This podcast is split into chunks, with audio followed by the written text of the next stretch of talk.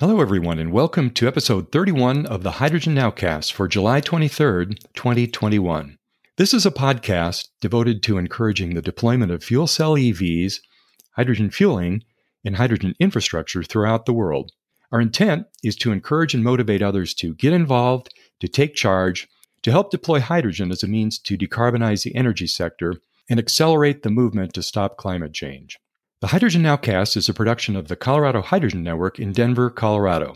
I'm your host, Brian DeBruin, the Director of Operations for the Colorado Hydrogen Network.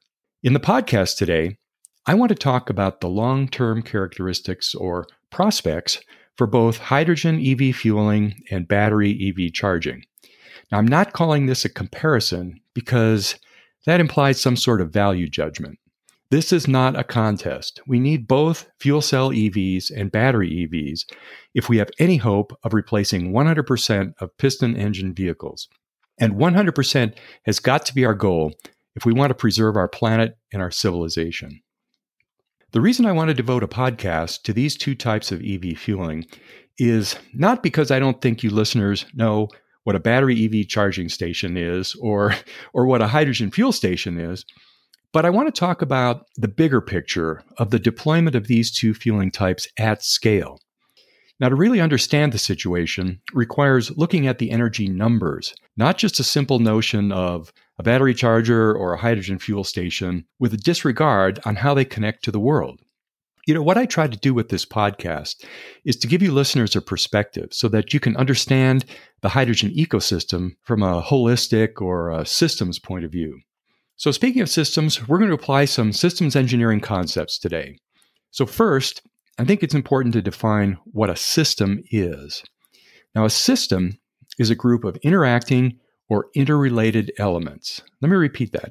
A system is a group of interacting or interrelated elements. So, the first thing we have to do is to define which elements to include and which to exclude. Now, we systems engineers call that defining the system's boundary. If you get your boundary wrong, your analysis and your thinking will be wrong. So, to apply systems thinking to our subject at hand of EV fueling, that is, both charging and hydrogen stations, what falls inside our systems boundary and why? To understand that requires thinking quantitatively about the energy required.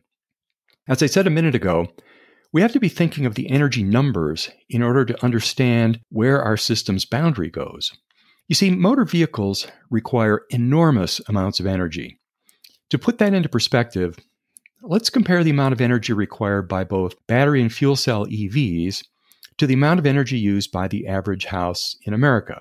Now, I know the Hydrogen Nowcast has listeners all over the world, but I'm going to use an average American house as an example.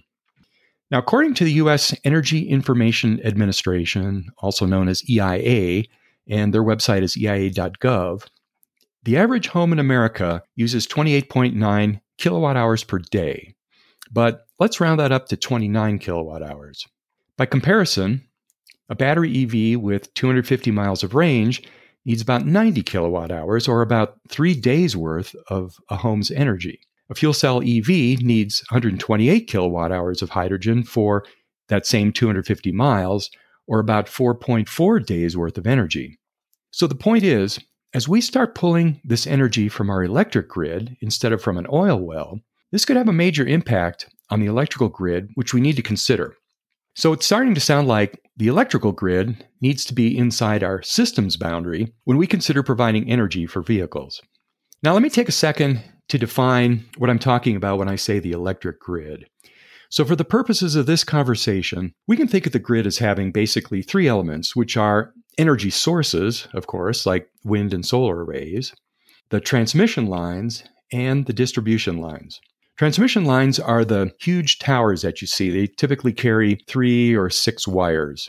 Now, distribution lines are smaller poles. In the US, they're often wood, but in other parts of the world, reinforced concrete may be used. Now, as we increase the demand on the grid, this is all going to have to expand. So, looking at this quantitatively, how much? Do we care? Well, as it turns out, we need to care, and we need to care a lot.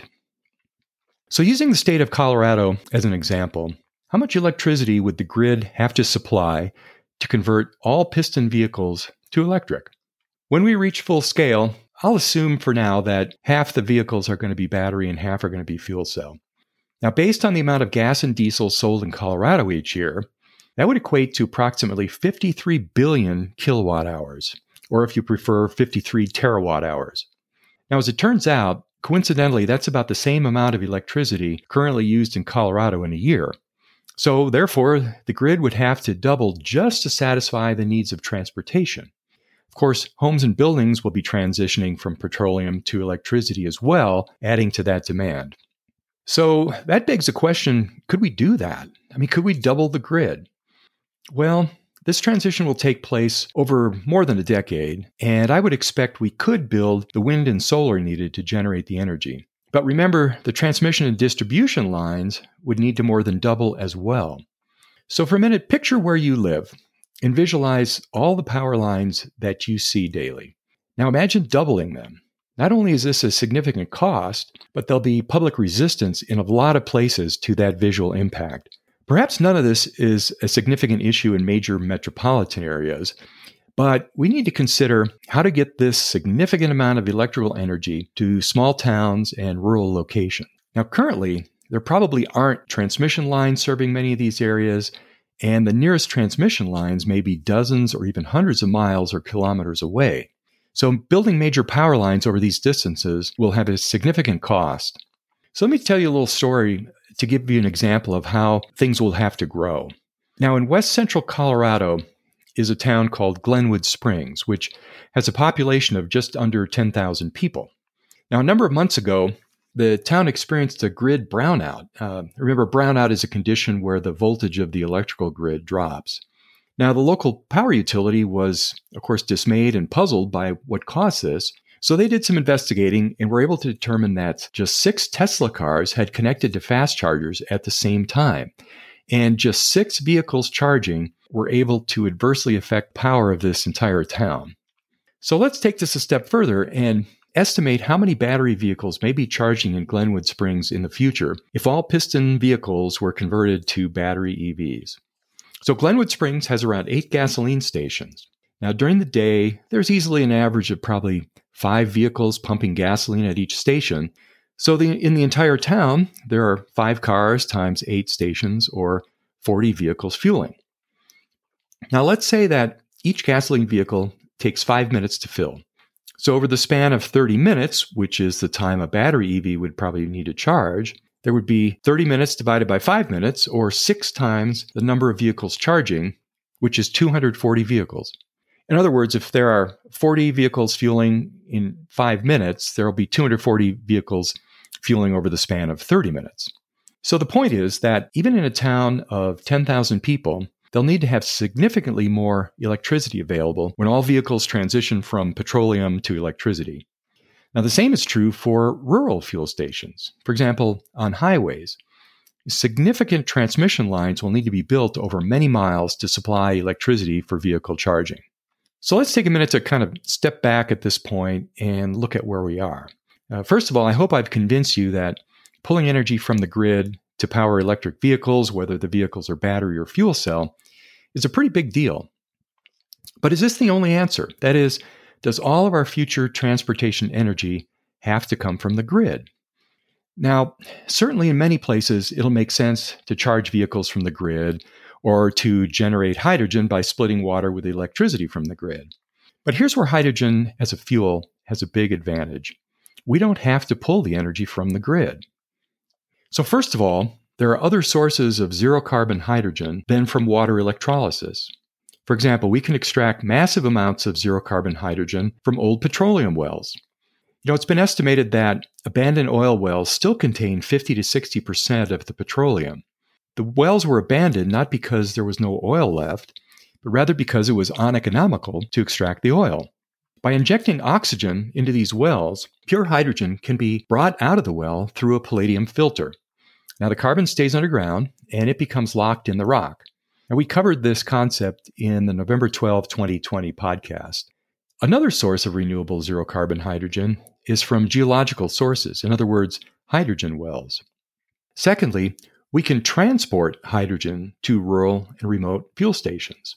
As I've said on this podcast before, moving hydrogen in liquid or gaseous form is pretty inefficient. However, by embedding hydrogen in liquid organic hydrogen carriers or LOHCs, or combining hydrogen with nitrogen to form liquid ammonia, hydrogen can be easily trucked to more rural locations. Now, the cost is higher than generating hydrogen by splitting water with electricity, but the cost may be far less than building new electrical grid infrastructure. Now, additionally, the hydrogen that's embodied in the liquid organic hydrogen carrier or in the ammonia could come from geological sources, thereby bypassing the grid entirely.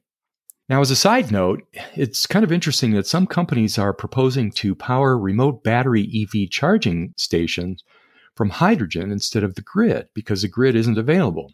Now, the way this works is that hydrogen or ammonia or liquid organic hydrogen carriers would be trucked to these remote locations, and electricity for battery charging would be generated by the use of a hydrogen fuel cell. Kind of crazy. Now, a third way that rural or remote hydrogen fuel stations could be supplied is by pipeline. In many cases, the very highway that you're trying to serve with fueling can act as the right of way for the pipeline. And the last advantage of hydrogen fueling is that if the energy is taken from the electrical grid to generate hydrogen by electrolysis, this generation could be interrupted by the electric utility during periods of peak grid demands, thereby giving the utility a means to regulate the load on the grid. So, listeners, that's the end of my description of hydrogen EV fueling and battery EV charging. Uh, this has been a short podcast, but I hope it's given you an appreciation that when it comes to forming an opinion around the energy transition, it often requires looking at the numbers, not just general concepts. Which reminds me of a quote from H.L. Mencken, which is actually one of my favorites. Uh, he said, For every complicated problem, there's a solution that's simple, direct, understandable, and wrong. So, listeners, if you enjoy listening to the Hydrogen Nowcast, please subscribe to the podcast and also give us a rating in your podcast app. A good rating helps us be discovered by other people. And of course, word of mouth recommendations are really important, so consider letting people in your own network know about the Hydrogen Nowcast. So if you'd like to contact me, I'd love to hear from you. You can reach me through the website at www.colorado-hydrogen.org or, of course, on LinkedIn. So until next time, this is Brian DeBruin wishing you health and prosperity. Goodbye.